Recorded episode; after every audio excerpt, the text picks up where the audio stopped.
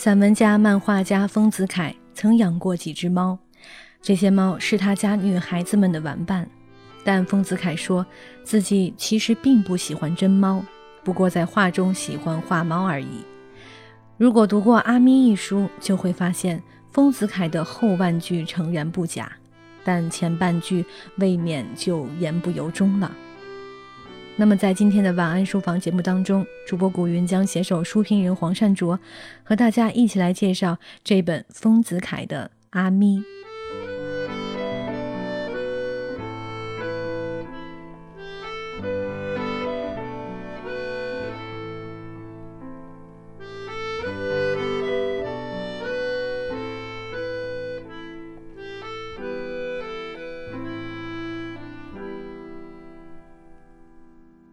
阿咪是一册关于猫的书，书分两部分，前部分是丰子恺写猫的几篇散文。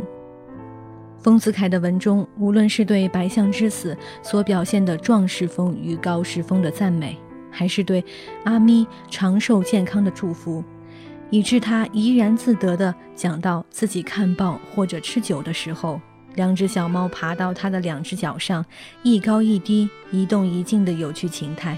都看得出，丰子恺对猫其实有真爱。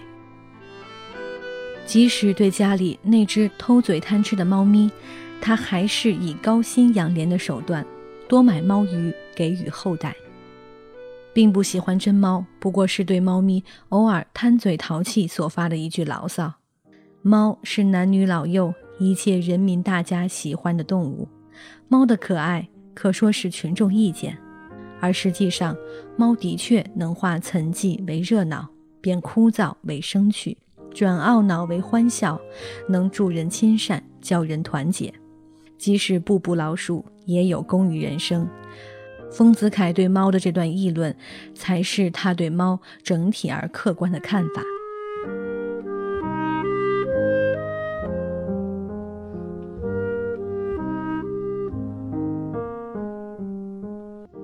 正如丰子恺自己所言，他的确在他的画中喜欢画猫。阿咪的第二部分就是丰子恺有关猫的百余幅画作，而前部分的散文可以看作这些画作的引言或旁白。猫在这些黑白或多彩的图画中，有时是主角，有时是点缀，但在丰子恺的笔下，对猫这种萌宠的百般情态。无不表现得生动有趣。这些画既是对猫自然天性的活泼再现，也反映了丰子恺闲适幽静的生活情趣。这些作品来自于丰子恺对日常生活的细致观察，表现出对生活的热爱。画中的小猫有些既为丰子恺所圈养，一些画的内容就是丰子恺和猫之间温暖时光的实写。看看那幅白象的遗孤的图画，再回顾白象文中对两只小猫在脚上一高一低的叙述，恰是文图互映，相映成趣。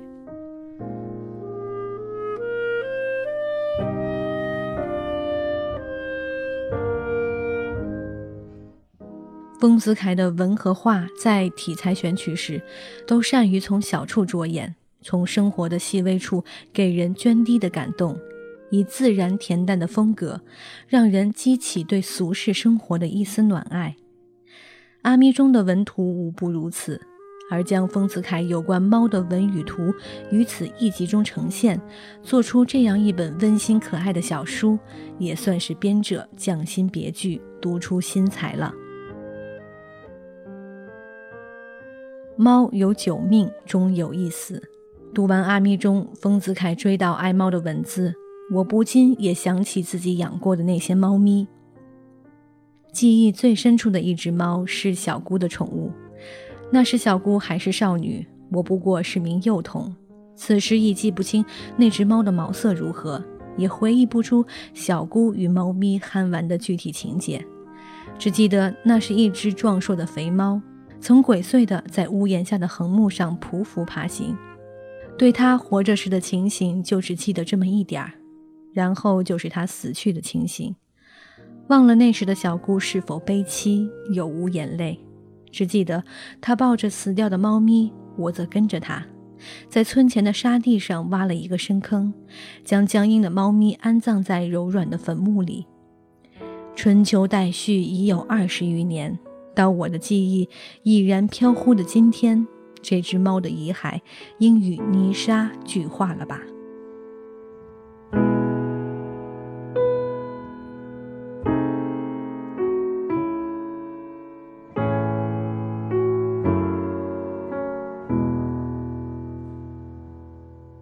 再一次的养猫，离如今也有些年了。那时，一只野猫在姨妈家的阁楼下生下两只幼崽，姨妈时常给母猫施舍鱼肉，两只幼猫被养得油光水滑。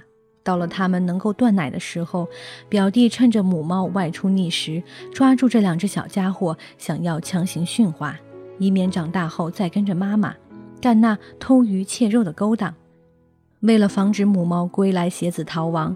表兄弟转过几条街巷，把两只幼猫抱送到我家寄养。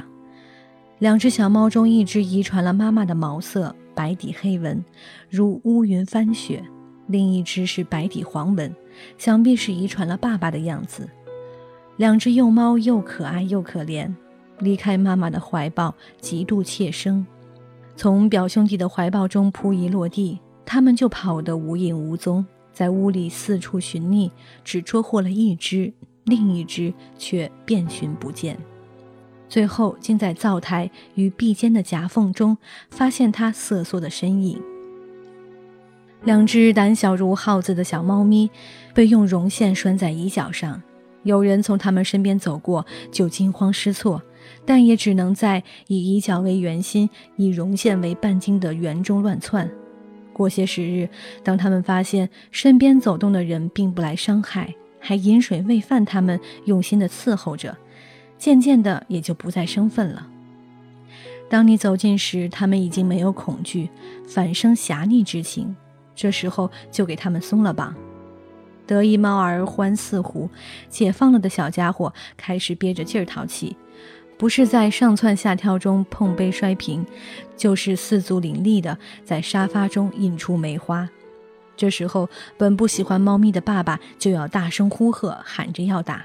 两只小猫见势不妙，就跑着跳着藏了起来。但当爸爸坐下时，他们又不知道从哪里跑出来，顺着爸爸的裤腿爬到他的膝盖上，一边一个憨萌可爱。失去亲人后很久，遗存的猫咪一直是孤独的。直到它已经长大，才迎来了一个新的伙伴——邻家的一只金巴。这时，那只金巴还是条小奶狗，矮身短腿，在已然壮硕的猫咪面前就是个小不点儿。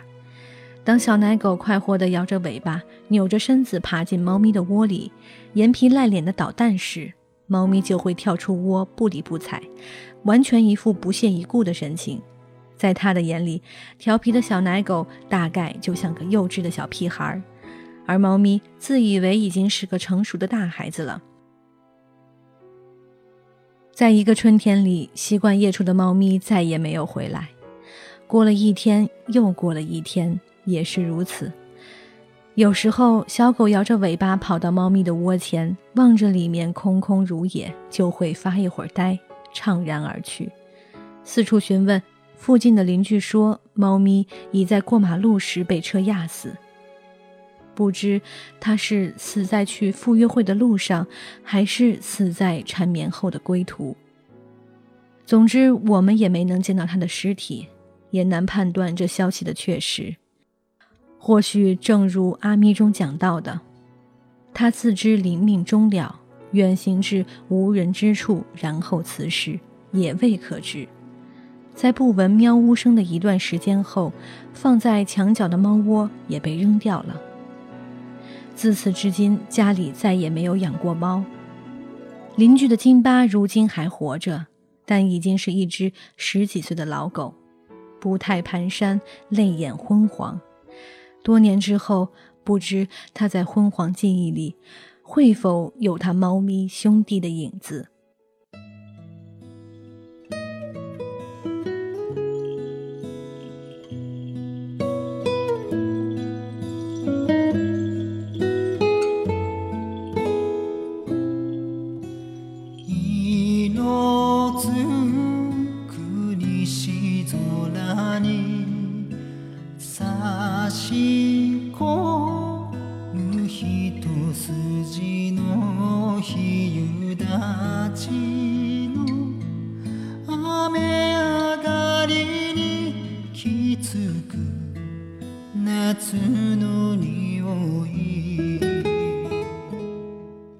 好了，那么今天的书就和大家一起分享到这里。